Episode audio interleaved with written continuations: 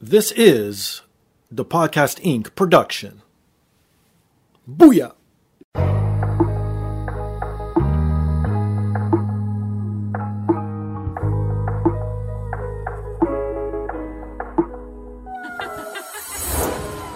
And now, this is the moment podcasting fans listening around the world have been waiting for.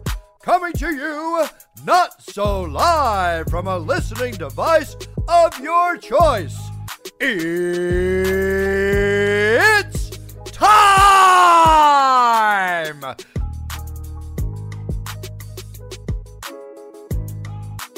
Podcasting out of this corner, a mixed martial talker holding no professional record. He stands at six feet one and one half inches tall, weighing in at whatever he feels like. Hailing out of Toronto, Ontario, Canada, presenting the sometimes angry, always funny, self proclaimed podcasting champion of the world, Steve Fingerstyles. So, welcome to another rendition of the podcast. I am here once again, always again, and brought to you by Black Belt CBD. If you're into CBD products or you want to try CBD products for the very first time, go to blackbeltcbdproducts.com. Use promo code the podcast 25 You'll get 25% off. They now ship worldwide. So, to all my international listeners, you could get whatever Black Belt CBD sells. They mostly have rub ons and gels and sort of that stuff for inflammation. It's more geared towards your athlete, but everyday blue collar workers, it works on you too because everyone has aches and pains. So if you want something for relief and that's good for you and no side effects or any of that then you could use it on kids you could use it on pets whatever you need or want. There's no thc so you won't get high. Don't worry about that. And if you're a woman that happens to be listening to the show and you like to shop online please go to poppyapparel.com use promo code the podcast with a capital d. You'll get 10% off. They ship worldwide and it's free shipping if you spend more than $50 they have everything a woman needs or wants any shape or size any season. They have it all like I said, they have shoes, they have dresses, they have shirts, hats, whatever women wear. Uh, again, I don't know. I might sound like an idiot right now talking about women apparel because obviously I don't know anything about it. But if you know what you want and you like to shop online, go to poppyapparel.com. And if you're into nerd culture and you like to shop online for collectibles and sort of that stuff, go to firstrow.ca. This is First Row Collectibles. They are a Canadian company I like to support. Use promo code THEPODCAST20. You'll get 20% off. Everything you see there is in Canadian funds. So, to all my American listeners, you will get it at a Canadian rate. So, it's a little bit cheaper for you. And they update daily. So, that's a good thing. So, if you're into wrestling, comic books, video games, sports, memorabilia, signed cards, any of that sort of stuff, they have it there. Like I said, they update daily. And if you want to support me directly, please, if you scroll down on your device that you're listening to, it's embedded right there. Click on the link to go to my merchandise store. It's teepublic.com. And I got everything from hats to t-shirts to hoodies to onesies to travel mugs anything you need or want literally it's there. That supports me directly. So please go do all that fun stuff. And lastly this is the most important thing the easiest thing anyone could do. It's free of charge takes you two seconds. Rate subscribe review on whatever platform you like to listen on apple podcasts stitcher tunein soundcloud spotify or iheartradio. So this week's guest is one in my opinion, of the best and most known video game composers out there. Former co host of The Electric Playground and Reviews on a Run, alongside actually the podcast alumni Victor Lucas, the creator of Video Games Live, president and CEO of Intellivision, Mr. Tommy Tallarico. Yo! Thanks for having me. Thank you. Well, that's a pretty long list there. So, what haven't you done in video games, my friend? Uh.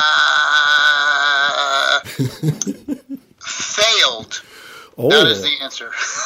I haven't failed. That's a smart one. I wasn't expecting that. so let's start at the beginning. Like I said, you were co-host with, at EP with Victor Lucas. Obviously, you started it all with him. Okay, first off, how did you meet him? How did all that come to be? Did he approach you? Did you, you approach him? Yeah, it's funny. It's actually the moment we first met is recorded. Uh, and it's on YouTube. Anyone Oh, wow. can check it out right now. Uh, we were at E3. It was the very, very first ever E3. I think it was 1994, so 25 plus years ago. Wow. And um, I was just I was working on Earthworm Jim 2 at the moment. Okay. Um, I think Madden Football I was working on at the time Wow. and he- I was wearing this really funny uh, Elvis Presley gold lame jacket. Uh, with Okay. uh, and I was wearing sunglasses because you know back then nobody knew who made any of these video games, and so that was Ah. kind of like my little way to uh, to do a little self promoting and, and marketing, dressing up in crazy outfits, Sure. and people would be like, "Who the hell's that guy?" so, so um, and it worked because Victor Lucas uh, had a camera crew, and he said, "Who the hell is that guy?" So he, he came over to me, and of course he knew all the games that I'd worked on, Right. uh, and he had known my name, but he, we had never met. So, so. Uh, he, you know, he came, he came up to me. They started rolling the camera, and he came up to me, and you can even hear him saying on film. He goes, he goes, how do you pronounce your last name? Is it Te- Tel Tallarico? Tellarico? Like how do you? So Right. it, it was pretty funny. And then we did this interview, which was probably I don't know a minute and a half long. Like I said, you can if you just put it on, uh, if you just look it up on uh, YouTube, Tommy right. Tallarico, Victor Lucas first meeting or whatever Okay. You'll see it up there and um, and the interview you'll you'll see it. The interview we'd never met before but the interview went so well and we kind of had this you know immediate chemistry uh, on camera and uh, about a week later he said you know because the electric playground didn't exist at this point he was just shooting to come up with a trailer that he Oh, could then okay. sell to other people and get funding for to start a, a new TV show called The Electric Playground. Right. So uh, and so it went so well that about a week later, uh, he you know he uh, wrote me and he said, uh, "Hey, would you like to be the host of this show?" And I'm like, "Sure, why not?" So uh, that's how it all started. Wow. So what's the craziest thing to happen while you guys were shooting like live on like like the, r- the reviews on the run and stuff like that when you were actually out in public? Um, I mean, we would get kicked out of places all the time, so that was kind of always funny because you know we never really, you know, we were kind of this run and gun shooting, and we had a small crew, but we it was rare that we ever got like actual permission to shoot places. So Right. Yeah, I think we Vic were- mentioned that too. Right. Yeah. Yeah, we'd go to all these like rogue places and, and shoot, and like ninety percent of the time it would work, but you know, ten percent of the time security would come and get us and boot us out. Uh, so that was pretty fun. But I mean, so many amazing. I mean, we shot in places everything from like meat lockers to Oh, wow. to, to a, a, a hot tub in a hot tub together in Las Vegas. so um, we did some pretty pretty uh, crazy stuff. Uh, but uh, yeah, I mean, gosh, you know, I mean, some of the ones I remember the most, of course, are like the high heat baseball review, Okay. Right. uh, where I gave the game a zero and he gave it a, I think a four and a half, and we just kind of. Uh, screamed at well not screamed at each other we were we, we are that was probably the most we ever argued Right. um, and uh, yeah, that, that was a pretty funny one. That's kind of a, a, a one of the you know, again look that one up on YouTube. uh, Electric Playground or reviews on the run, high heat baseball. yeah, I remember that. And actually, the other two things I remember about EP watching you guys together in the early days was first off, like how frustrated you make Vic all the time during certain reviews. And okay, for obviously that was a little give and take. You was a Yeah. bit more theatrical for TV, but at the same time, you really did frustrate him, didn't you? Well, you know, the, the thing was is that again we're like brothers. You have to understand. You know, and Okay, we yeah. both respect each other so much. So you know, you knew that if we did agree on a certain game, Right. then you knew it must have been awesome, right? if we both agreed on it. Of course. Uh, but you know, we like I said, we're kind of like brothers from another mother. Right. Um, but we have, and, and some stuff we have exactly in common. Wow. But other stuff we're exact opposites, and that's what really makes for great chemistry. Right. But the reason that works is because we had so much uh, love and respect for one another. So he could give me crap, and I could give him crap, and it and it worked. But but what I would always try to do, and I would do this on purpose, because he's so easy to, to do this, is I was Right. always I would always try to make him feel uncomfortable okay. because it made for great television, right? Right, And yeah. and we we didn't we never had a script or anything like that. So so when we would go to review a game, you know, we'd be in the car going to the next location to shoot, and we'd never talk about the game ahead of time Okay. because we wanted to hear it for the first time as it came out of our mouths when we were recording it. Right. So we, we would never talk about the game. Now, going in, you know, I mean, we were together on TV for like 13 years. So, you know, going in, we knew damn well, you know, I'm like, oh, Vic's going to hate this game and I'm going to love it, or he's going to love it and I'm going to hate it. Right. You know, um, so there, you know, we, we kind of knew probably where that, some, that the other person would like it or hate it. Um, but there was a lot of surprises. So when you see those reactions of us on camera, where I'm going like, "Oh, you freaking crazy!" Like that's real, like because I'm hearing it for the first time, and Right. Um, and so that was always our, our thing is that we would never, um, you know, we'd never talk, but there was a, amazing respect. And but I was always trying to make him feel uncomfortable. See, Right. I was the loudmouth East Coast Italian, Right. and he is the polite Canadian. you couldn't get two more. So it was kind of like he was the good cop and I was the bad cop, Right. right? Yeah. Um, and so we'd play that up a little bit, of course, but it was all natural. No script, no thinking about it ahead of time. Right. And I think that's what made the show work so well is that everything came across as genuine and passionate because it was, you know? Right, exactly. Now, how many times did you take it too far and Vic was in the editing room extra hours just trying to edit stuff out that you've done? Oh God, ninety percent of the best stuff never made it to air I can Because- only imagine. because I have a bit of a potty mouth. Right. Yeah, yeah. It Vic. Vic Right. probably has enough tape on me Okay. to blackmail me to the end of time. That's fantastic. You should drop that as an extra DVD or something in the extras for if he ever I- drops I a you, Daily. After I'm a billionaire, after this television thing blows up, Right. I'm going to have to be making million dollar a month payments to Victor Lucas to, not to release uh, all of those tapes. Oh. That's fucking hilarious. I'm in television now, right? I'm like the family friendly guy. You know what? It's That is true. Family friendly, but again, for my friends who know me, they know I can, uh, you know, swear up a storm, and I'm the most politically incorrect person because I like a joke. You know, I like Of a laugh. course. You know, I'm not like a straight laced. You know, I, I like to have fun, and and no one's off limits to me. You know, I'll make Italian. I'm 100 percent Italian. I'll make Right. Italian joke. I'll make fun of myself. I don't care. You know, but. uh yeah, that's because that's that's a very East Coast Italian thing to do, right? And I'm from Massachusetts, and Massa- Oh, wow, I'm like okay. what they call a masshole. you know, so we love uh, East Coasters love kind of poking fun at everybody and ourselves, and, and Italians especially. It's our way of of like affection. Of course. You know what I mean? Like, like, like if we make fun of each other, that's Mm-hmm. me saying like, "Hey, I really like you." No, again, you're speaking to the choir. I, I grew up in Toronto. My background is uh, full-blooded Portuguese, so and I grew up with a lot of Italians as well. So we're always ball breaking each other in high school and all that. And again, yeah, it's true. It was a sign of affection. You're part of the crew, right? that's right, exactly. Oh man! And then the other thing I remember was your infinite love for Spider-Man.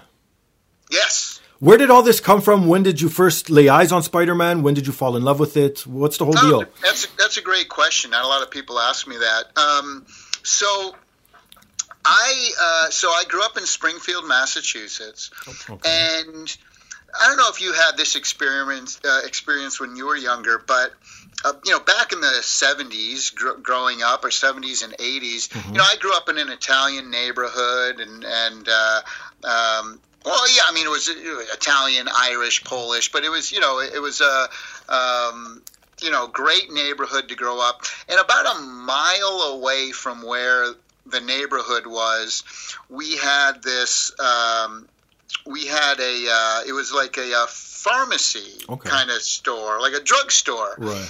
um, and it was called Parker uh, Parker Drugs, and it had one of those old, you know, old style comic book rotating things, you know, where it was just like a metal thing and you could Right. rotate it around and Yep. and you know they'd have Mad Magazine and Spider Man and DC and all that stuff and all the Marvel stuff, Mhm. and and so when you're like seven, eight years old, back in the day, you know, I don't know how old you are, but ba- back in the 70s and 80s, you know, our parents would just let us like, okay, just be back by the time the street lights It's- come are on. on. You Yes. know, that that was it. So we'd go out and play all day long, and, and you, again, you could, you know, now it's like, you know, it's a whole different world, right? And Yep. and you know, you pretty much have to have a GPS tracker on your kid, and you don't let them out of your sight. It's true. Um, these days, but back in the day, it was like you'd leave the house in the morning, you'd go play with your friends all day, as long as you're home for dinner and street lights. But but when you're like seven years old, um, one of the big things in our neighborhood was if you got on your bike and if you could ride that one mile again thinking seven eight years old Right. you could ride that one mile like if we would get 50 cents Right. uh, and there was an ice cream shop there i mean it was you know it was like the center of downtown Sure. uh, in this area called 16 acres Okay. in Springfield. Um, and so that was like a big thing, you know, to, to like pedal our bikes a, mile away and then a mile back. So we get 50 cents or we do our chores and we do whatever. You get a dollar a week for our, you know, thing. So you'd save up that money and, and we'd take trips down there on the weekend.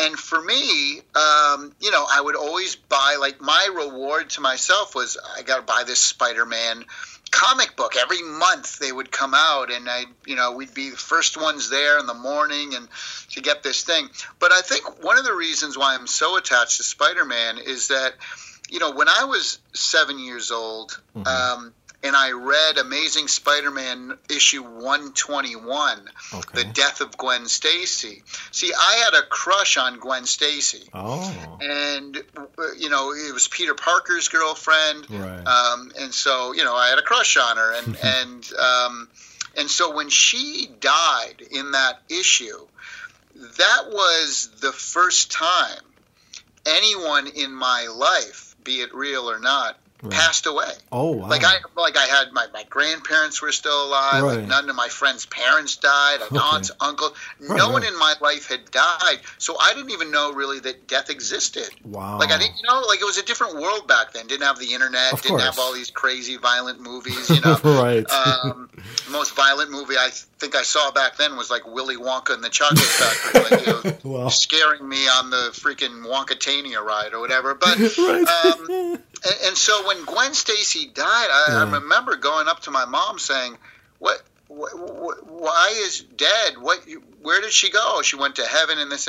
Right. So that was my first connection to death, to Wow. someone dying, and it, and it just it had like an emotional effect on me. So that's probably I'm just guessing that probably has something to do with um, you know my my my love and passion for Spider-Man. Mm-hmm. In fact, as you may or may not know, I have an entire room in my house dedicated uh, to Spider-Man, Wow. and I've I've known to have uh, the uh, the most complete and greatest Spider-Man collection in the world. Um, I literally have every single Spider-Man, including all the crossovers and everything, Oh, uh, from the very first Amazing Fantasy 15 Wow. uh, all the way till about 10 years ago. Every every version of every comic, and in in near mint condition or very fine, VF plus. Wow. Um, so it's known as the biggest and best Spider-Man collection in the world. Uh, so that's that I have in that room as well. But every action figure and life-size thing, and Spider-Man pinball machines and pillows and couches. Right. it's pretty crazy. Oh my, so what's your favorite Spider-Man game then? I'm curious now. Well, one I worked on, but I'm being biased. So, I, I, but but no, but a lot of people say it was their favorite of all Okay. time, which was Spider-Man on the on the uh, PlayStation One. Right. Was- and I'll tell you why because it was the very first Spider-Man 3D game. Yes. And so when you kind of like were idle, and if you didn't do anything, Spidey would, you know, use his web and he'd hit the ceiling and he would and he would swing upside down in that in his pose, Right. um, and he would just hang there. That was like no one had ever seen anything like that before with Spider-Man. So, um, and, and the thing was that was the game I worked on. So I, I was a, a part of the original Tony Hawk Pro Skater team. Oh, okay. There was like about ten or twelve of us who worked on the game, uh, and that was with Neversoft. And we had gotten the Spider after you know after uh, Tony Hawk was you know huge hit, twenty million units sold or whatever. Um, you know, the next game we worked on, well, we were working on Tony Hawk too, but but you know they pretty much could have any license they could with Activision at that point. Activision had Spider Man, so we did Spider Man. So that was like a huge, huge deal for me. And my passion uh, with Spider Man, I got to hang out with Stan Lee for a week, Wow. recorded his voice for the game. Became Right. that was the first time I met Stan Lee and and formed a uh, you know 25 year relationship with him after that, uh, like a friendship. We'd email each other all the time. It's funny. I remember emailing Stan. It was funny because he had a he had an AOL account Oh. like I did. So Okay. I still have an AOL account, personal account. Right. And um, and so I remember, uh, you know, sending him pictures of my Spider-Man room, and I have this email. I have it printed out, and it's in my room. And he he just writes back and he goes, "Kid, you got a problem." Coming from him, wow. Right? Right?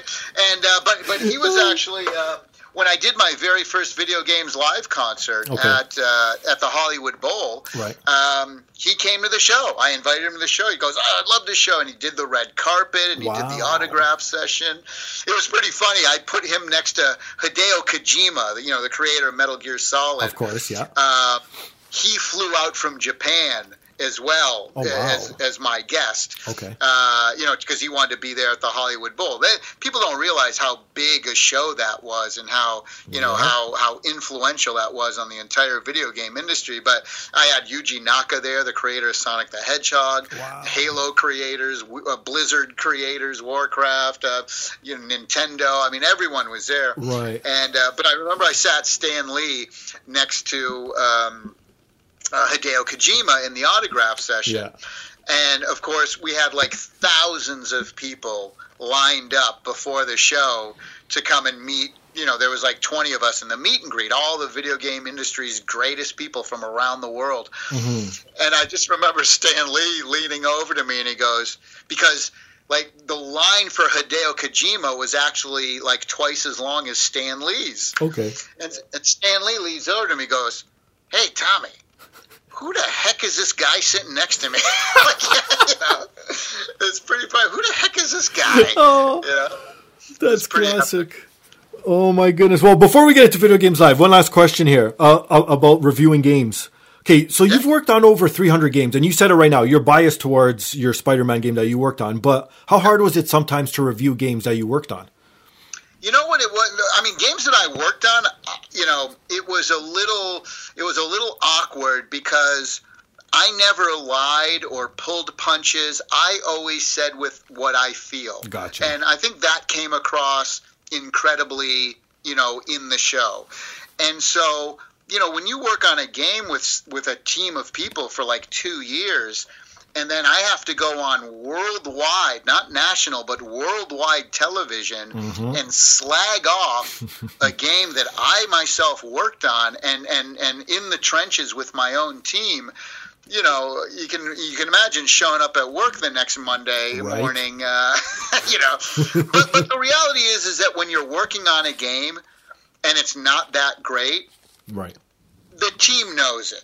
Gotcha. You know, the Yeah. team knows it. And, and again, I would never exaggerate. And uh, I mean, and I I would get shit from people like like for example i i think i gave metroid prime now this is a game i worked on for five years Wow. with shigeru miyamoto Right. and uh, and shigeru i call him shiggy um, his friends call him shiggy getting shiggy with it um, so shiggy um, I mean, we we've known each other 30 years, and we were always talking about doing a game together. We got to do a game together. And I remember him coming up. We were at a Nintendo party at E3. Uh, gosh, it must have been 1998 or something, or right. 99. I don't know when it was, but. Um, and I remember him coming up to me and he says, "Hey, Tommy, come over here." And we kind of sat, you know, look, we're in a corner, and he goes, I, I have the project. He goes, you know, how would you like to work on Metroid Prime? Uh, We're, we're rebooting Metroid. And like no one knew about it. He's like, Oh, we're okay. rebooting Metroid. What? um, and so that was pretty amazing. But um, but I, so I worked on that game for five years, and even on the show, if people who knew me, you know, I'm not really a big first-person shooter kind of guy, and Right. and you know, I was more of a PlayStation guy Mhm. than a than a Nintendo guy. Just my you know my style was more you know I mean I love GoldenEye and the N64. Don't get me wrong, but but I was more like Uncharted and Tomb Raider and that Yep. kind of you know third person adventure. Un, you know um, as opposed to like you know first person you know Nintendo thing. So I gave the game a 7.5 Mm-hmm. Okay. on the show, which was which was very low Right. for that game. I mean, most people gave Oh. that game you know nine and a half, ten or whatever. Gotcha. I, I, might have even given it an eight or eight and a half. I don't I don't remember exactly. I just remember it wasn't like a ten Right. and people like would be so mad at me. I can't believe you gave it such a. I'm like, I worked on it, right? So anyone who says. I was biased to my own games doesn't know what the hell they're talking about. Um, I mean, and even Advent Rising, there's a game I worked on for like three and a half years. Okay. I loved everyone on the team. I loved the concept, Right. but again, I gave it like a seven and a half. Wow. Um, that's right. I, I think I gave Metroid Prime an eight and a half, and people got pissed at me because I didn't Hmm. give it a nine or a ten. Um, but I gave that, you know, Advent Rising a seven and a half. I thought that was a very fair score. It had some control issues, this and that, but but I love the storyline. I love the this and that. But um, but yeah, it was it was tough, you know. And I, well, I'll tell you a funny story about Sure. that. Um, so a- as you know, you're probably aware, I gave High Heat Baseball 2003. I gave it a zero Yeah. right? Hated everything about it. Very funny review. For people who don't know, they should check it out on YouTube. Um, and so, about, I don't know, 10 years ago, um, you know, so it would have been around 2010 or whatever, like, you know, seven years after the review. Okay. I'm at a party at E3, and a dude comes up to me. All right. Uh, dude, I, I had no idea who he was or whatever. He comes, hey, he goes, Tommy, uh, Tommy Tellerico. I said, yeah, how you doing, man? You're great. He goes, he goes, look, I got to tell you something, um, but I don't want you, I don't want to freak you out or anything. I said, what's that? He goes, so, um, yeah, I was the, uh, I was the producer of High Heat Baseball 2003. Oh shit. And I'm like, oh, dude, I'm so sorry. Right. He, and, and he was laughing. He goes, no, no, that don't worry about it. Okay. I, I, I, we knew, you know, you, like I said, you know, you know, It- right. it's very rare that, you know, like you know, when you have, you know, when you because a lot of times it's, you know, people have a lot of passion for stuff, but it Of just course. falls short. Maybe it was a technology thing, maybe it was an art thing, Right. maybe it was a design thing, but most of all, it's a budget thing, right? Mm, you know, you ran out of time or you ran out of budget. Of course. Um, so people know there's, you know, there's, now, but there has been games that you work on Right. for a long time and you're like, oh my god, this is going to be a ten. Like you, like you feel like this is a big one, yeah. and then like they screw up the marketing. And then the game never gets, you know, it's like an amazing game that like no one ever plays. Um, so that happens all the time. But then there's other games Mhm. where you work on them and you go, um, gosh, you know, um, yeah, this is a pretty cool game. One of those games, for example, was Tony Hawk Pro Skater. Right. We were working on it internally, going like, "Wow, we're really having a lot of fun with this." But who the hell's going to buy a skateboarding game? Like, you know, even Activision. I remember when I was doing my contract and royalties with them and bonuses. You know, I, was like, so how many th- units do you think you're going to sell? They're like, well, you know, EA has their skate and die game that did about hundred thousand units on the PlayStation. Right. You know, we think we're going to do our PlayStation and we're going to do it on I think Dreamcast and I don't know, N64. Um, so you know, we think that we'll probably be able to do 200,000 units, 225,000 maybe. That's about our break even point. Okay. Past that. Um, I'm like, okay, great. And so I, I kind of formed my royalties and uh, bonuses around 225,000 units. So every 225,000 units, I would get a big bonus check. Gotcha. And uh, anyway, long story short, 25 million units later. Wow, good it, for uh, you. That was uh, that helped me uh, buy a new house. There you go. That's awesome. So sometimes you never know. Like we, It's true. None of us would have ever like if uh, like you know like a, a, a pie in the sky. Oh my God! If things went great, Right. uh, you know maybe we'd sell a million units. I, I'll give you another example: Guitar Hero. Oh, Uh, you know, when when uh, I was helping the original Guitar Hero team, Okay. the Guitar Hero, you'll see my name in the credits. So Guitar Hero One, Guitar Hero Two, Oh, wow. uh, Guitar Hero Aerosmith, which I helped put together. Oh, shit. The deal. And uh, and that was another one because people are like, who the hell is going to buy a big plastic guitar for Yeah. like one game? True. And no retailer or store is ever going to carry this because it's such a big thing and a big hunk of plastic for 70 bucks and it's stupid. But again, uh, you know, we knew that when you play the game, you felt like a rock star. And, and if anyone knew what that feeling was like, it was me because I was doing it on stage for real. And when I would play the game, and it would give me that same feeling as if I was playing on the Hollywood Bowl, you know. Right. So um, I knew it was going to be a big, a big, big success and big hit, but uh, not many other people did. No, it's true. Like I remember the first talk about it, uh, like exactly like you said. Who wants all this extra stuff in their house and clunky shit in, in the stores? But hey, yeah, Yeah. it became a phenomenon, right? Yeah. Now, okay, let's get into video games live. Speaking of music, and you were just talking about Hollywood Bowl and all that. So you started video games live back in 2002. Now, is that when you first performed, or is that when you first came up with the idea? No, that's when it, that's when we incorporated and put Okay. out our first press release and got signed by William Morris Talent Agency. Um, but yeah, it took us three years to put on that first show at the Hollywood Bowl. So the first show uh, was July seventh, uh, two thousand and five. Uh, but we started the company in 2002, and 18 years ago. and for those who don't know, what is video games live? Just in case they live in a Yeah, under a rock? Video. Games Live is all the greatest video game music of all time, performed by a you know huge symphony and choir, um, and you know it's it's it's you know video screens synchronized to massive video screens and and a stage show production and rock and roll lighting and interactive elements with the crowd a lot of comedy Okay. uh, as well and so i like to describe it as having all of the power all of the energy and excitement of a rock concert, Mhm. but mixed together with all the cutting edge visuals and technology and interactivity and fun that video games provide.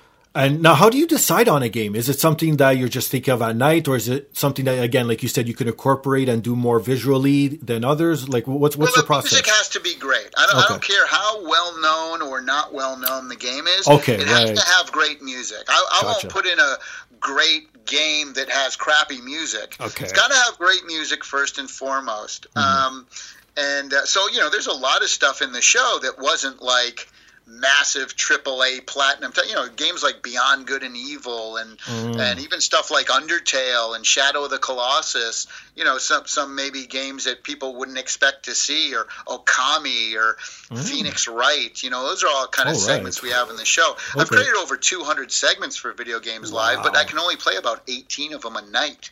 That Right. equals about a two and a half hour performance. So there's so much stuff that that we have, but has to have great music. That's the first and foremost thing, and um, you know, after that, it really doesn't matter. so you said you do 18 a night. So do you uh, rotate through them, and when you go Yeah. back to a different city, so In like fact, that, we've, people we've done over Okay. 520 performances, and we've never played the same show twice. Every That's night is a diff- different set list because I let the audience decide. So I'll go have them go on our Oh. Facebook page. We Okay. create Facebook events page for all our shows. Right. And uh, you know, when you see uh, video games live, um, you can go in there and, and I basically it's me in the in the thing, and I go, hey, tell me what you want to hear. Oh, that's so So I'll cool. craft the set list around what what the people want who are going to see the show. And like you said, you have uh, incorporated comedy and all that. So do you hire people from locally, or do you bring your own talent everywhere? Like, uh, what's going? Do you have special guests every so often? Yeah, well, depending on where we are, we'll have special guests, special con- guest composers, or you know, uh, game designers or whatever. Um, and but yeah, wherever we go, we use the symphony. So if we're playing in Houston, it's the Houston Symphony. If we play in Oh, okay. Washington D.C., it's the National Symphony Orchestra. If we play in Brazil, it's the Brazil National Symphony or whatever. So it's Right, right. whatever the highest symphony is. Um, and they're usually the ones that hire us to do the show. Oh, that's pretty cool. And you just recently got back from Qatar, is that correct? Yeah, Doha Cut, Qatar. Yeah. Or Cutter. Yeah, that's it. Played there with the National Symphony. That's crazy. So, That was our fifth year in a row playing there, and they already have us coming back in 2021. In fact, uh, the folks from Kuwait were at that show, and once they saw the show, they came backstage during the 20 minute intermission and said, "Hey, we want to do three shows with you guys." Uh, at, at uh, January of 2021, we're like, bring it on! Here we go. Let's go to Kuwait. Why the hell not? so is there anywhere you haven't been that you still want to hit? Yes, there's one country. Oh. I, I've played in over 43 countries, and Wow. most of those countries that we've played in, Right. we were the very first live video game performance ever. Really? Um, with the exception of like Germany and Japan. Okay. Everywhere else, we were the first to play. Um, but um, there's one country that's eluded me. Oh. One, the most important of all that? I have yet to do, although we're talking to some people now. Uh, Italy. Oh. I haven't played my own damn home country of Italy, and I'm very upset about it. I mean, I've even played my hometown. Remember, I was telling you earlier where I grew up, Springfield, Massachusetts. Yeah. I played a couple years ago. I played with the Springfield Symphony Wow. at Springfield Symphony Hall with the musicians who I grew up listening to. I mean, I had tears in my eyes the entire night. Oh, wow. It was so emotional for me, um, and and all my friends who grew up were were there. Big sold out show, two thousand seats, and they had a big. The symphony threw a big, huge party for me at the Marriott Hotel across the street afterwards. So I had like hundreds of my friends and families there. It was one one of my greatest memories of video games live, and I've had a lot of them. But um, but yeah, I haven't played Italy yet. Damn it! That's for all the years of you making fun of your own kind, you see? Exactly, it's karma. it's coming back to bite you now. well, everyone always talks about the good stuff. I want to hear the juicy stuff that happens that no one ever wants to touch on. What's the craziest thing to happen? Like, did, have you ever lose your instruments or someone not show up or like the sound system go bad halfway through through a performance? and any stuff like that happen?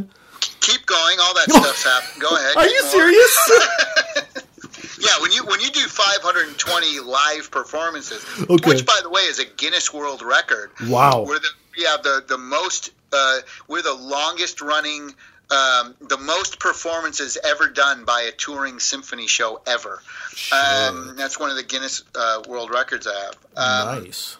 the other one for this show, which is really interesting for Video Games Live, Uh-huh. is it's the biggest symphony show ever seen live. Seven hundred and twenty was it seven hundred and I don't know what the hell it was. It's, it's like seven hundred and twenty thousand people, Wow. right? All seeing one show. Well, I played the Bird's Nest Okay. in uh, the National uh, Olympic Stadium in Beijing, China.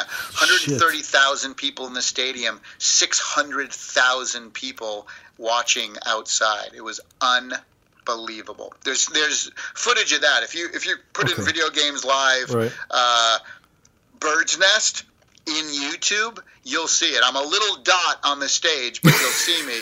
Two, 250 musicians on stage, 10 LED screens that were 100 feet long, 800 moving lights. I even had a synchronized, um, synchronized LED waterfalls.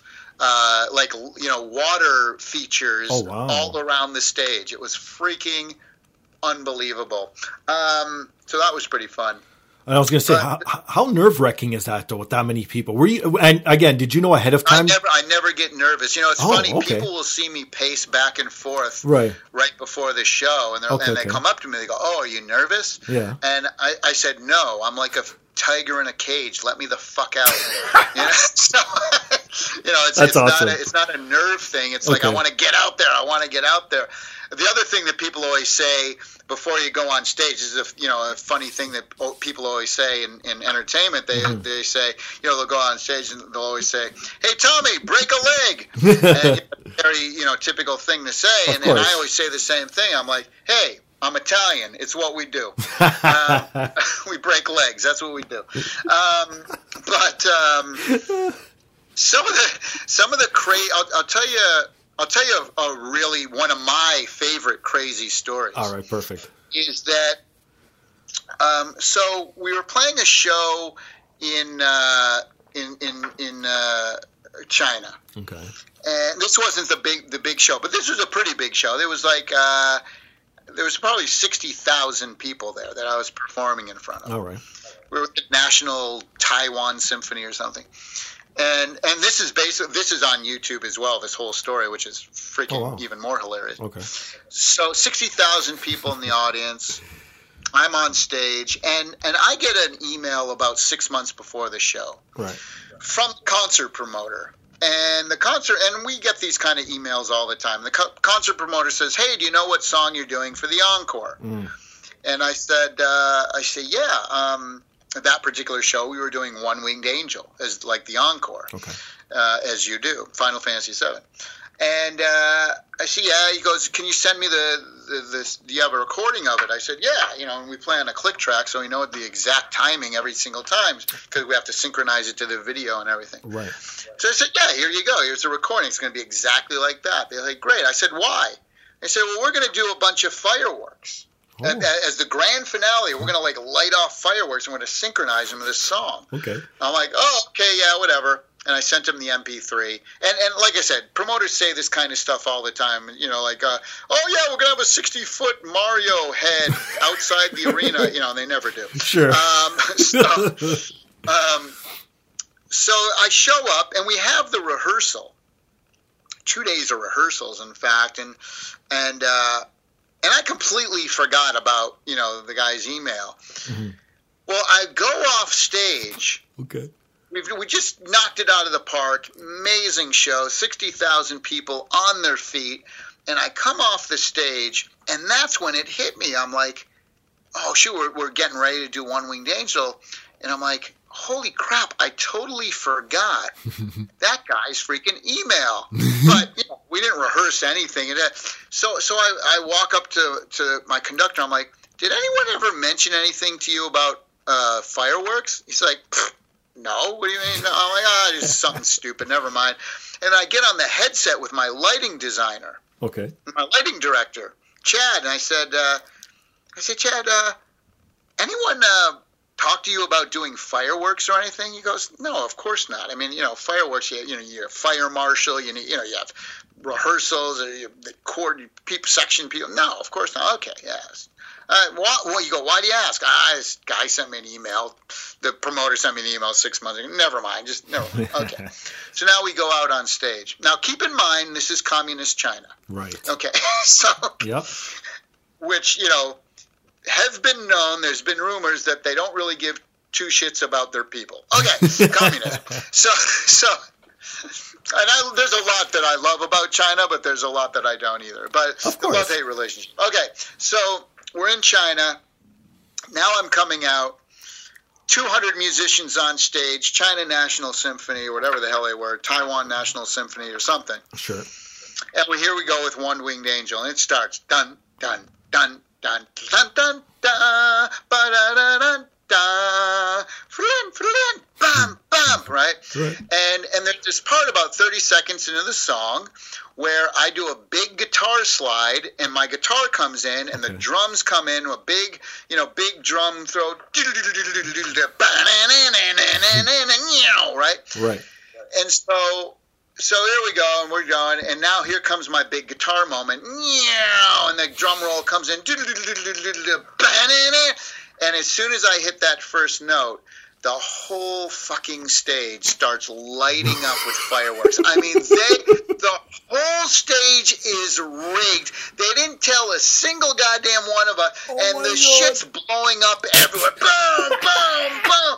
We, you can see me on camera laughing my ass off because and, and and the conductor. I look over to the conductor and he's just like arms in the air, like well, I don't know what the hell is going on, and we're laughing like hell.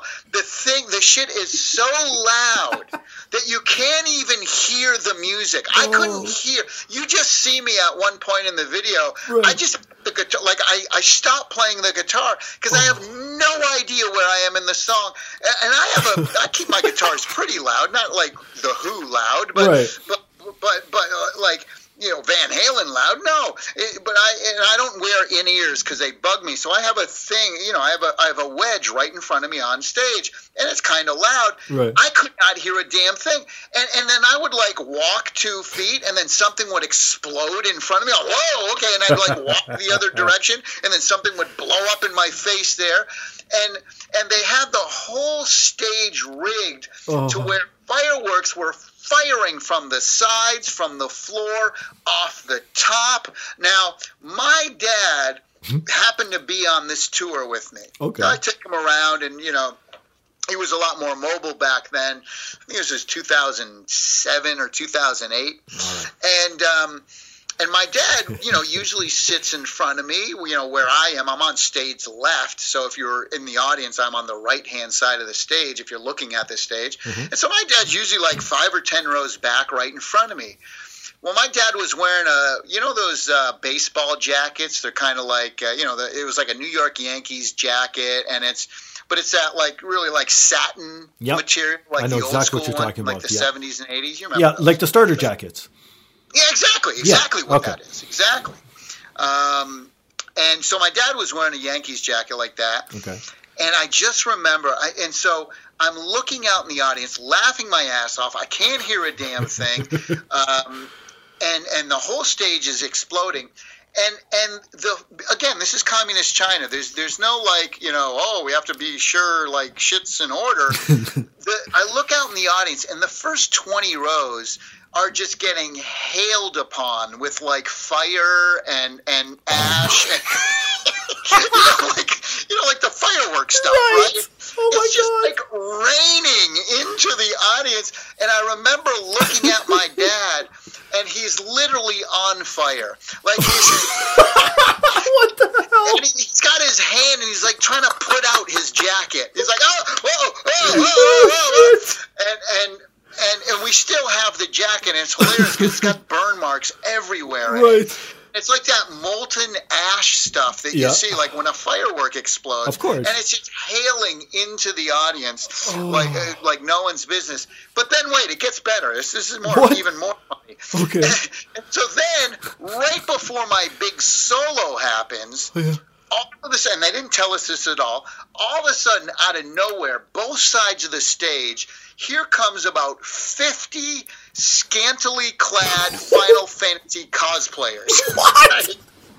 And they all come out, 25 from each side, Okay. and they're clapping. Again, this is all on video, you can watch. I gotta watch this. and and they come out and they totally block me. So now, so now, so picture this. I'm soloing. I can barely hear my solo because shit's exploding all around me. I'm laughing like hell because my dad's on fire, and and and my conductor can't hear a damn thing either. No one can see me because all of these like stripper chicks are like you know uh, stripper uh, you know uh, heiresses and, and everyone are like you know uh, all over the place. The audience is on fire. Wow. And I'm just like it's the, just the funniest moment ever. And then Oh. what happened is the guys who were doing the fireworks fireworks must have totally screwed up because at the end of the song, you know, all of a sudden the song ends. If you remember Final Fantasy VII, it ends by going Sephiroth, and that and then it ends like that, Okay. right? Well, this dude must have been like, "Oh crap, Right. Okay. forgot the grand finale." Oh no! So the song ends, and then all of a sudden, and everybody starts cheering, and then the guy must have been like, "Oh shit!" And boom, he starts just hitting all of the grand finale.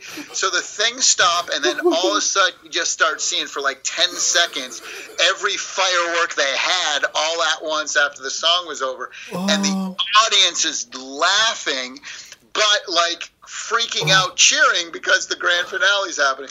It was so freaking funny. So oh you God. asked me what my most memorable or thing that went wrong. That nothing can top that. Oh my God, that's awesome! I don't think I've laughed this hard on the podcast in ages. My God, so thank you for that alone. Oh my goodness, that was good. oh, I could talk all day about video games live, but and I, we're about almost at the one hour mark soon, and I want to touch on Intellivision and obviously the dumbass of the week. So yeah, let's get right into Intellivision then. How did you become? Okay the CEO and president of Intellivision. Holy crap. um, I mean, it's amazing. I mean, for me, you know, my my first, well, not my first video game system because I did have a Coleco Telstar, like a Pong machine before that. Oh, but the first, but the first machine I felt, you know, passion and and you know, uh, when I think of my family growing up and everything, when I think of growing up, I think of the Intellivision. That was my machine. You know, my ah. mom, my dad, my younger brother, we all played it together. My friends would come over.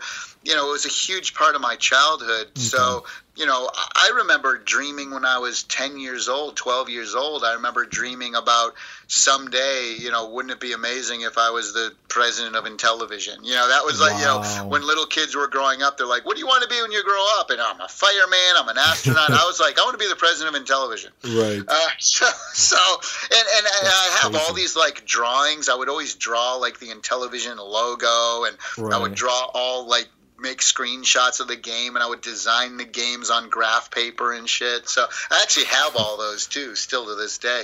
And it was funny, people growing up, you know, when you had those old kind of Insta cameras and shit, mm-hmm. people would like, you know, take pictures of like them and their pets or yeah. like a cousin would come over right. pictures of their mom and stuff and i got all those too yeah yeah but but I would take pictures of me and my Intellivision. and me and my Intellivision game. So right. I have like a ton of pictures of me posing next to my big old wood grain TV console okay. with like my high score from Astrosmash. Um, or my, you know, my, my victory in baseball against my dad or something. Right. So um, so that was me growing up and so you know if you can imagine what it's like now for me it's it's you know I, am a big believer in positive uh, you know uh, positive uh, you know positive energy positive mental thinking yeah. um, and so for me you know i have a vision board i look at it every day oh, wow. and uh,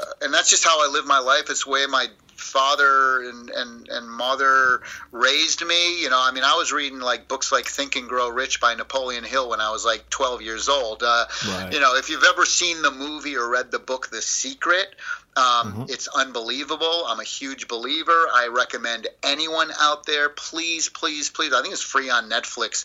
Go watch yep. The Secret tonight. It will change your freaking life. And I can tell you that everything in there, it's just, you know, the, the, the power of positive mental thinking is, yeah. is basically what it is.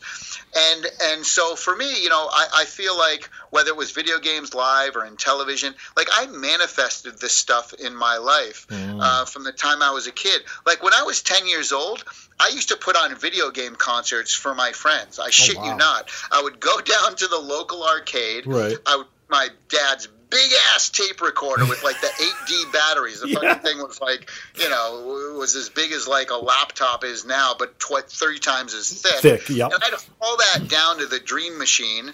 That was our local arcade at the Eastfield Mall. Yeah and I would record all my favorite video games. Wow. Like your sounds, like you know, it would be like Pac-Man and Donkey Kong, and you know, there wasn't a lot of music back then. And then I'd bring that home. I'd invite my neighborhood friends over. I'd put my favorite video games on the TV, hit play on the recorder, and I'd pick up a guitar and I'd charge my friends a nickel. You know, it was a money making scheme too. Don't get me wrong. And I would perform, you know, video game concerts. Wow. You know, like like so this is this is what I'm talking about. Like you know, all this stuff.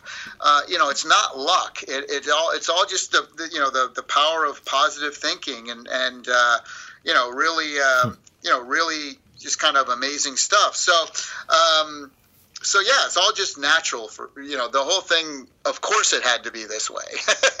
Jesus, no, that's all. Well, even with myself, I, see, I'm just I was the same way as you. I, am in my 40s, so I grew up in yeah. the 80s, 90s, right? Yeah. so back then, we had to make our own entertainment. So you know how it is, right? So in my case, but see, I was embarrassed to be a fan. I don't know why. Maybe because of my parents and they shamed me when I used to play video games and they would take away the cord because I grew up on ColecoVision, right? That was my first yeah, console. Yeah. That was my shit.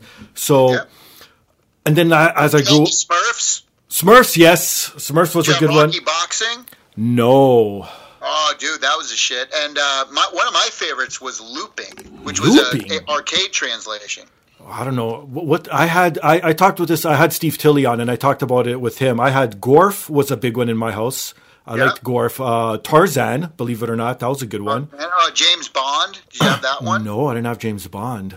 I had all, and I had the Super Action Pro controller. So you had Which the baseball and the football. That was epic. Uh, mm. Track and field. I had that for Coleco. Mousetrap was another big one.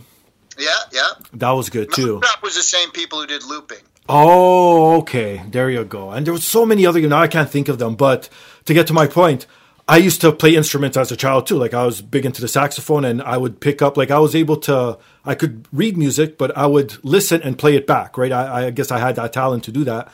But I was embarrassed to show it off, so I wasn't like you, where I will charge people and do it. I would do it on my own, and even to the oh, point. I have a total Napoleon complex, and, and I love showing off. So to me, it was just natural.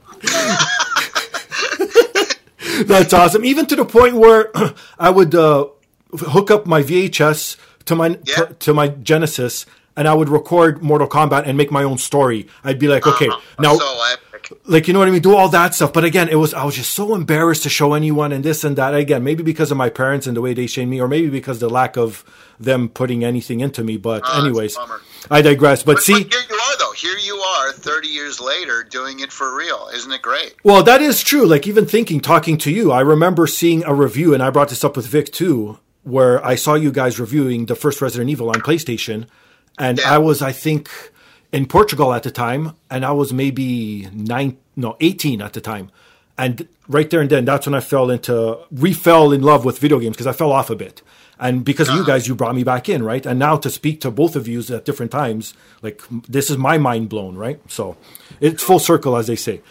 Awesome. But back to Intellivision. Okay, you also have like what's this whole thing with Amico? Like, why is it Intellivision? Is it just Intellivision? Is it Amico and television Amico?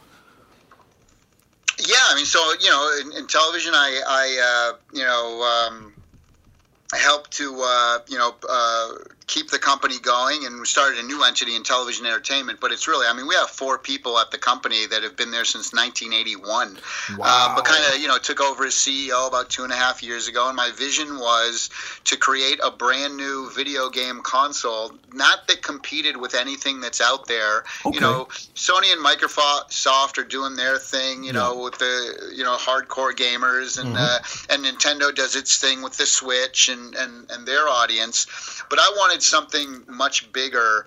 Um, a bigger audience and and the huge gaping hole I see in the industry is if the home consoles are too expensive they're too um, complicated for most people um, mm. they're uh, you know like I said there's a lot of money grab stuff with loot boxes or right. in-app purchases and um, complicated the controllers are, are are complex you know my dad can't p- pick up a PlayStation controller or right. even a Switch controller, you yeah. know? And so I, am unable to play video games with my dad.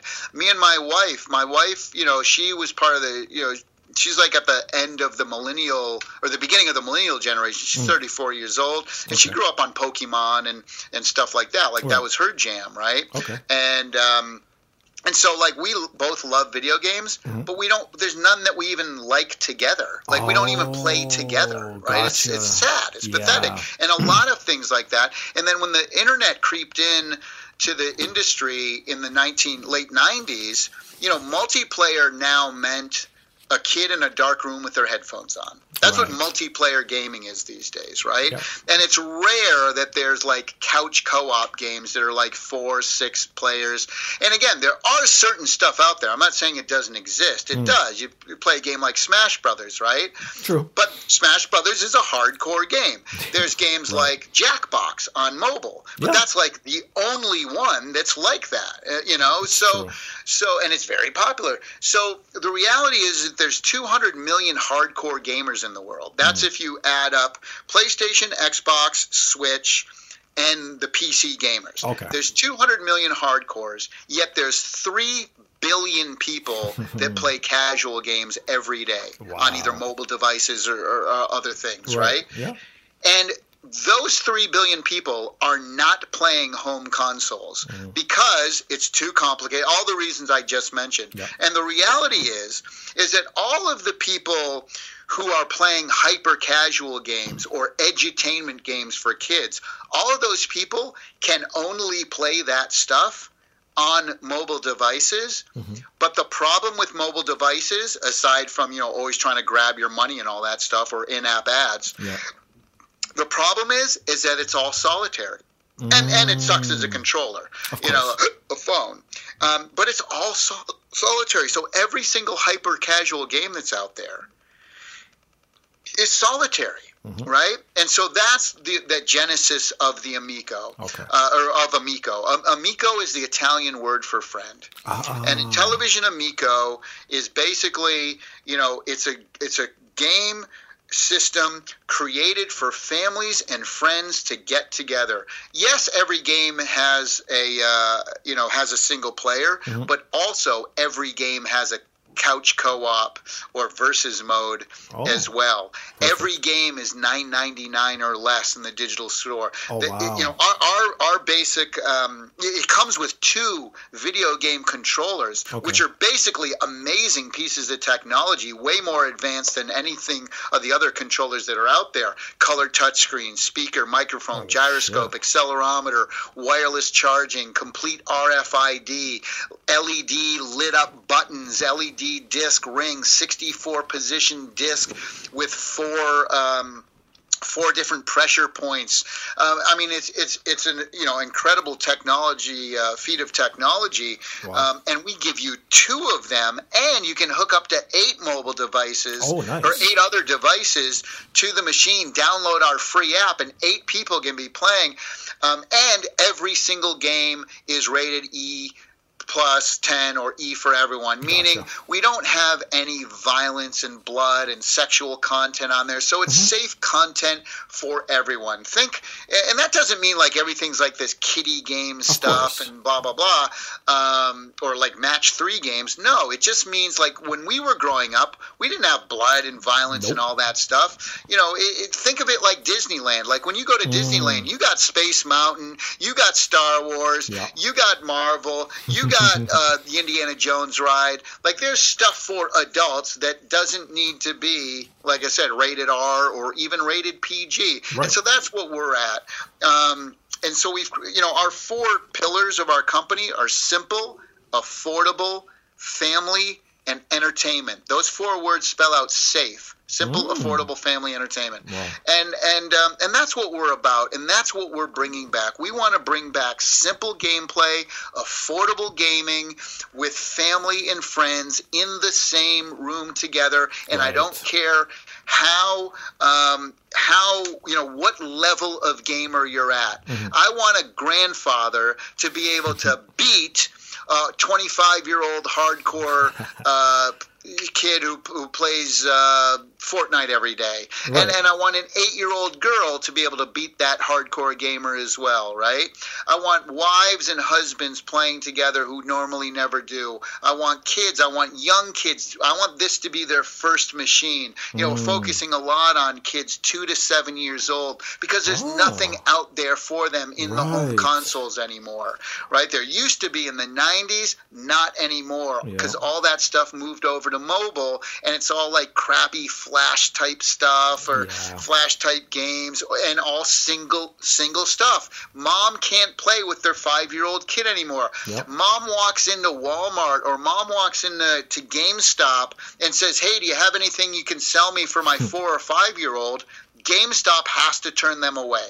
There's Mm. nothing in there anymore, you know. So, so th- that's the thing. So we we focus on Smart. you know everyone, Uh, and we think we're going to sell to hardcore gamers as well. I just don't think that like a, they're not going to buy a, Amico instead of a PlayStation Five, Right. but it'll be like their second or third machine because it's so cheap. It's we're, we're less than half the price of a PlayStation Five, Gotcha. and you get five free. Uh, quality games on board and you get two controllers Wow. and all the games are 9.99 or less and there's no in-app purchases or loot boxing or Right. DLCs or any of that stuff and everything's fun family safe and we have retro reimagined we have sports games everything's Oh, wow. super easy so anyone can get in and play so that's that's what in, uh, Amico is for anyone interested. Please check out our website in intellivisionamico.com. Get on our mailing list. We have an amazing YouTube channel which will show you what the games look like,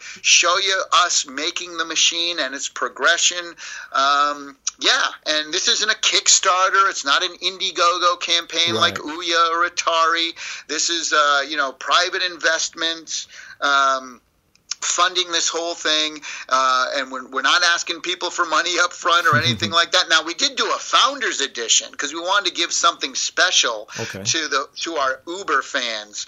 And so we did a 20 we and this was the kind of poke fun at Atari. Okay. We did a founders edition and I did 2600 of them. and and we did a founders edition. We wanted to give a lot of value. It's about $400 in value and we sold them for 299 and all we asked for is a $100 deposit, okay. which is completely 100% refundable at any time. Yeah. But we wanted to have people serious about it, so they put down 100 bucks. Can I tell you?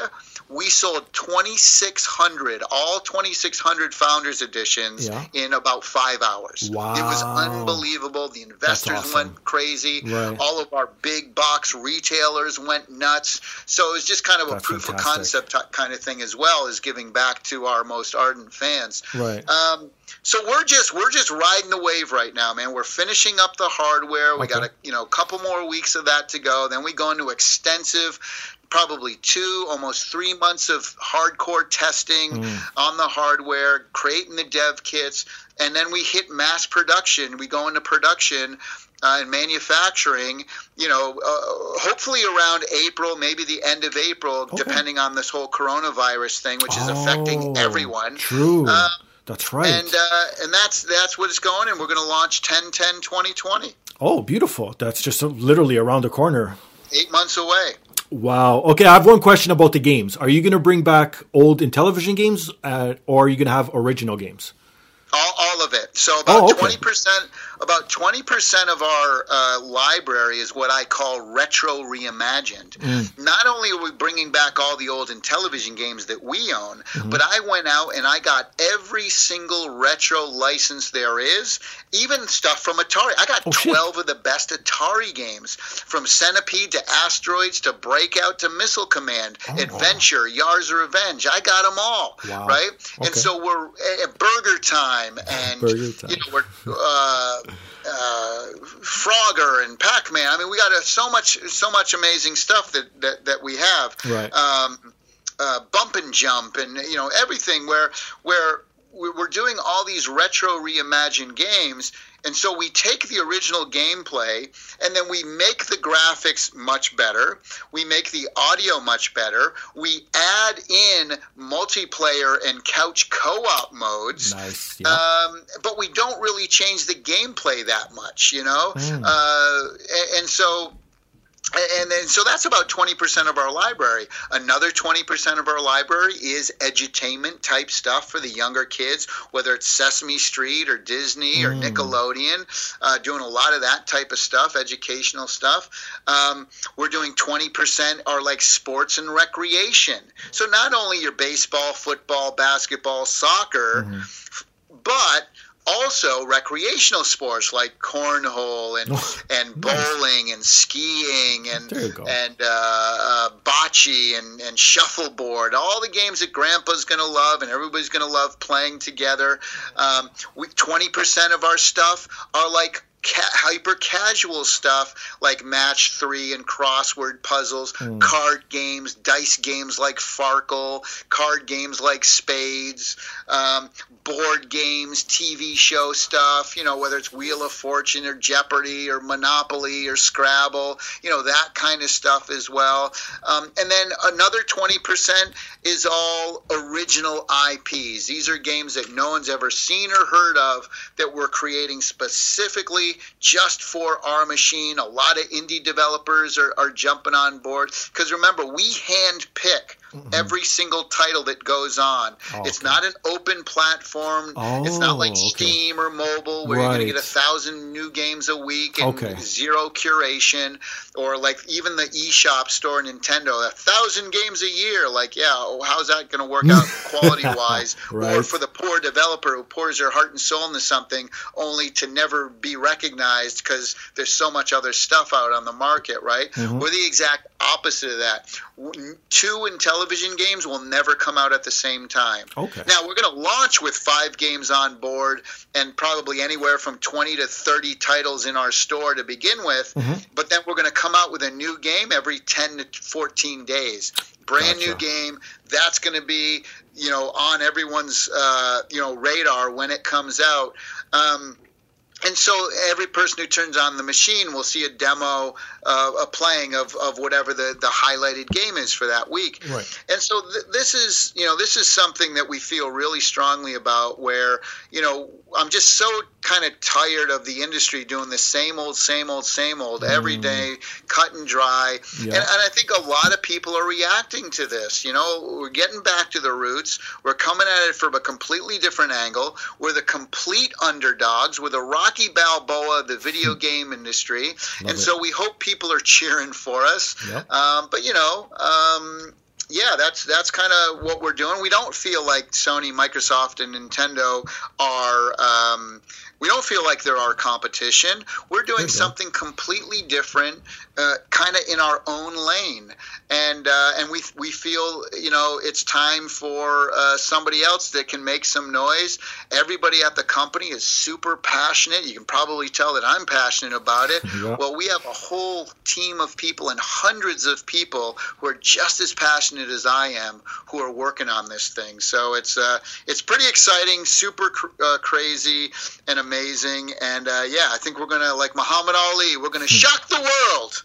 Well, you got me sold. That's for sure. I can't wait because I'm a. I I say it on the show. I've said it in the past. I don't play multiplayer online because I don't like. I like to play couch co-op. I'm. I grew That's up on right. that. We love this machine. It'll That was my thing. Per- well, speaking of uh, uh, growing up, one of the games you worked on before we get into the dumbass of the week, and I'll let you go, was Earthworm Jim, and I heard you're bringing that back to Intellivision. Yeah, so so so the original team, you know, I, I mean, half of the original Earthworm Jim team works for me right now at Oh, wow. Intellivision. Okay. uh, like internally, like they're employees.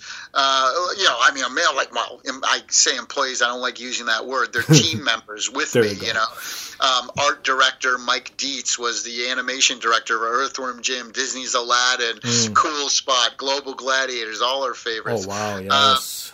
and and so yeah, so I got the original Earthworm team back together, got the license to create. It's the only brand new Earthworm Jim game. We got the exclusive license, the original team, 25 years later, Wow. and we're gonna make a brand new Earthworm Jim game. If people think all we're gonna do is just do some 2D platform game, Right. you are sadly mistaken. We are Love it. going you're going to play a game like you've never played a game before. It's all about humor. It's all about expecting the unexpected. Yeah. And the only controller and system that we were able to pull off all the stuff we always wanted to pull off is on the Amico, on, on Amico with the Amico controller. Mm-hmm. I, I hate calling it the Amico. I never do that. I call it Amico. Okay. Um, because we think of it as a as a as a person, a thing, uh, uh, a pal, a buddy, you know. Right. Um, but anyway, so yeah, that's coming back, and uh, we have another couple other big, big teams from the early '90s that we've gotten back together as well that we haven't announced yet. Okay. Um,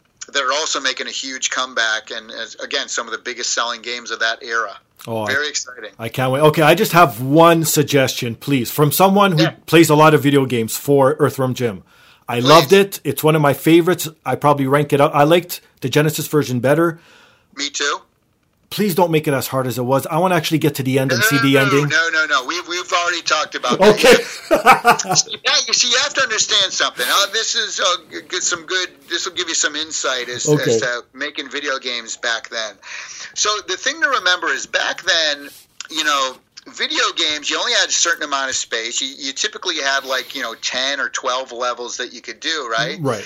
And we would put in there, and everybody knew about this who was making games back then. Because remember, you could rent video games from like Blockbuster Yep. and shit, right? Of course. And so you had to put in there what was called the rental buster, right? Okay. so, meaning we wanted to make because people usually rented games for like you could rent them for a night or three nights or maybe five nights. Yep. But typically it was like three nights. Usually, so we yeah. had to. We didn't want to make the game totally easy because if you blew through it in like you know the entire game in like three or four hours, if you made it too if you made it too easy because again there just wasn't enough space to put in 30 levels right, Right. and so you can only do about 12 15 levels maybe max back then but you also like the third level you wanted to just like frustrate people because it's like Yes. because somebody rented the game for like three bucks Yeah. finished it in in three days, then you're screwed. Then you don't sell them the game. So what you Gotcha, wanted to do is give them a really amazing taste,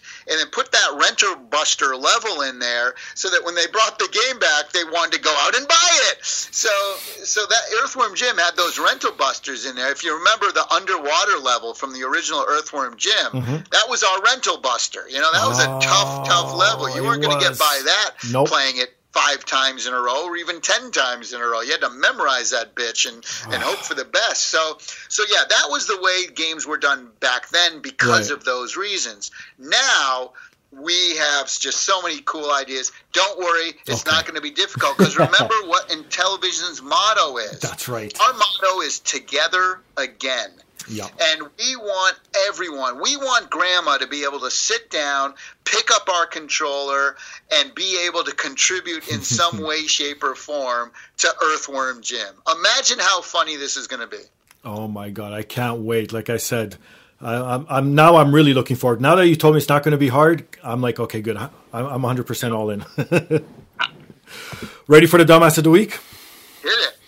All right. So we're both married men. So Yeah. I don't know if you would ever do this if you were to ever divorce from your wife, but okay, I, I don't even know how to relate to this. And okay, let's just get right into it, and and then we'll we'll see our thoughts. So, uh, a forty year old man. So again, sort of our age range. So we could contest to this guy. He's from Iowa. That's all I'll say because I don't want to out this guy either. And he's getting a divorce from his wife. So apparently she's. Did he take place in the Iowa caucus? That's what I want. Oh, good one, right? Uh, already, Iowa and dumbass is kind of like melted together this week. But go ahead. That's a coincidence. I didn't even think of that. Again, I'm Canadian, so I don't try and follow American Right. politics as much. Y- y- Yeah, yeah. Can I give you a suggestion? Sure. Don't. Fantastic. So apparently, his wife gave him so much headaches. uh, Like he hated her so much, he just wanted to get over and done with. So they were in court trying to get the divorce, and kids were involved and everything. So it was a hard battle going back and forth. So this guy's suggestion what to, to the judge was to have a sword duel to the end. This Is this a? Oh, okay. So this is not a true story. Okay. No. Yes. Go ahead. It is a true story. Oh, it is a true story. All my stories are true. Oh, okay. I didn't know this. Okay, keep going. So he asked the judge if he could challenge his wife to a duel because apparently, let me see here, let me pull up the story. Uh, hopefully, it was a duel in a video game. No, no, no, on the field of battle apparently is what they wanted, to, what he wanted to do because um, let me see here. It's actually still legal in certain states because it's such an old law that they forgot to take it out of the record books. Okay. And now get check this out. In a perfect world, you think the judge would be like, "No, you're you're a stupid idiot. I'm going to throw this out of court. It's done and over with, right?" Okay. the, jur- the judge recessed for a few weeks to contemplate to see if it's worthy of them to actually duel. Oh man! Now, who's the dumbass here? Is it the judge or is it the guy who wants to duel his ex-wife? Guy who wants to duel his ex-wife. Because I mean, the the judge's responsibility as a as a you know person of the law, if it's on the books, Right. he's gotta. He, he's got to, you know, he's got to do what he was sworn in to do, which is, you know, look at this thing and and uh, you know he can't just break the law because he feels like it. He's got to, you know, he, he's got to go by the books, and that was that's what he was elected to do and what he's paid to do. So I, I give him, uh, you know, I give him a pass. so it was the guy who thought of it, which was, you know, the dumbass because you know why would you want to do that? Your kids, you, you know what I mean? Right. Like, so I give him the dumbass. Oh my god. Have you ever had a breakup so bad that you wanted to challenge your ex to a duel? Let me think about this. Hold on. Um, no, you know, not really. I mean, uh, like every single one of my exes, I could, you know, call up today and have a conversation with. Like, I, I never, never left anyone on, you know, super bad terms. Uh, maybe one, but but no, for the most part, uh, no. I'm, I'm I stayed friends with all my exes. oh, you're one of those. No, I'm the complete opposite. not now. I mean, not now. Oh, okay. I'm just saying, though, I could, if I was single, I could call any of them Ah. up and have a great conversation and go out to dinner. Oh, got you. Oh, okay, then that fantastic. I think I, I don't have I, I would never do that, but you know, I don't have any crazy. I, well, I had one crazy ex. She stalked me for a few weeks, but that's about it. But I mean, the thing to me, which which I always find interesting about, you know, like people who like hate their exes and like who talk shit about their exes, Mm-hmm. it's like. It's really just a reflection of yourself, isn't it? Like, why, Oh. like, like you picked them. No one forced you to be. So if it, so, if you made such a bad decision, then that's on you as well. Like, Right. don't blame the other person. You made that decision as well. So I guess I just always made cool decisions, good decisions. So oh, there you go. You're lucky then in that sort. All right, now's your time to shine. Where can people find you? Where can people order Intellivision? Look forward to it. Drop dates, news, all that fun stuff. intellivisionamico.com, join the mailing list. We also are very, uh, very active on Facebook and Twitter at just look up Intellivision and um, look for the blue Running Man logo. And um, also YouTube channel. Please check out our YouTube channel and subscribe there because we drop stuff every couple weeks now, and it's really, nice. really fun and amazing stuff. Um, me personally, uh, you can check out my website at tallarico.com. It's T A L L A R I C O um, dot com, and you find out all my information and videos and my bio and all the games I've worked on and Nice. Intellivision news and all that stuff is is there. Video games live stuff. Um, I have a really cool picture section. If you go and look at images, you'll see me with a whole bunch of famous people and uh, a whole bunch of uh, animal. The animal section to me is hilarious. You'll see me with pandas and kangaroos and just the craziest things that you've never seen people with before. Um, but um, anyway, uh, and then I, of course I have a Facebook page and, and Twitter as well. Those are my uh, main main deals.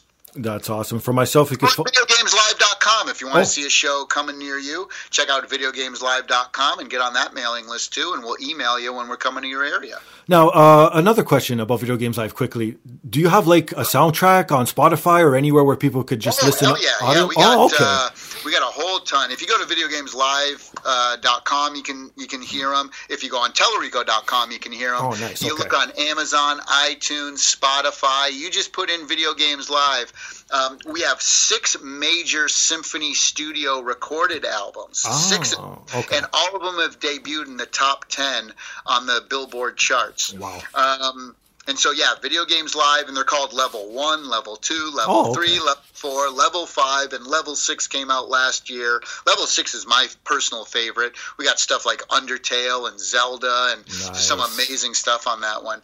Um, but uh, level five is one of my favorites too. Five and six. Level four is great. You know, level three is very popular. Anyway, um, uh, and we also have piano albums we do as well. So Okay. we have like the Donkey Kong Country piano album. Oh, my Chrono favorite. Cross and Chrono Trigger piano albums. Okay. Zelda Majora's Mask piano albums. Mm. So yeah, all that stuff's on Spotify, iTunes, and Amazon as well. Fantastic. And for myself, you can find me on Instagram and Twitter under Finga Styles. Follow the podcast on Twitter, the podcast app. Email us your thoughts, suggestions, comments, anything you want to get off your chest at the podcast app at gmail.com. Rewind to the top of the show. Please support the sponsors because if, if it helps them out, it helps me out. And obviously, the most important, rate, subscribe, review on all the major platforms, whatever you decide to listen on. Everyone has some sort of rating system, so it all helps out in the long run. All good, my friend? Awesome, man. I appreciate it. Thanks so much for talking to me, and, and uh, I can't wait for you to send me the link, and I will blast it to everybody that will listen. That's fantastic. One last question before I let you go. I always do this to my guests. Always coming up here to Canada and being here for so long and working with Canadians all the time. What's the thing you miss the most about Canada? Uh, the politeness. Really? Yeah. Com- compared to America? Are you kidding me? Um, I no, guess. No, I- yeah, people have a lot of, uh, you know, it, it, I mean, I don't know. Maybe it's different for you because you're in Toronto and more of a metropolitan city. But, Right. but you know, like my mom was born and raised in St. Catharines, Ontario. Oh, okay. My, my wife was born and raised in St. Catharines, Ontario. You know, even Vic, who grew up, uh, you know, around the Vancouver area, he Right. moved around a lot when he was a kid. But you know, you know, like I said, Vic, Vic, Vic's like the polite Canadian, and and. Uh, you know, people are uh, very genuine. You know, I, I, I'm I'm here in California, Southern California. A lot of phony people out here. You know, in the entertainment business and stuff like Right, that. right. See, I, I'm I'm like I said, I'm from the East Coast, New Yorker, Massachusetts. out there, people tell you how you feel. Right. They tell you how you feel. They don't give a shit about your feelings. they, they just tell it like it is, right? Which Yeah, is yeah. really cool. People in California are phony asses, Mm. right? And so what you got in Canada, but they're phony asses, but they're like overly nice. Hi, how you doing? Yeah. Right. You know. So what I love about Canada is a great cross and combination of those two things. You got people Okay. who are honest, but who are polite as well. So yeah, that, that's the uh, that's what I love. Of, one of the things I love about Canada and Canadians, It's true because I dub myself the nice. down to earth. It's yeah, yeah. That is yeah. We are down to earth, and I dub myself sometimes the nicest asshole you'll meet. So I guess it ties all together. there you go. Perfect. awesome. On that note, he's Tommy. I'm Steve. This is the podcast. Peace.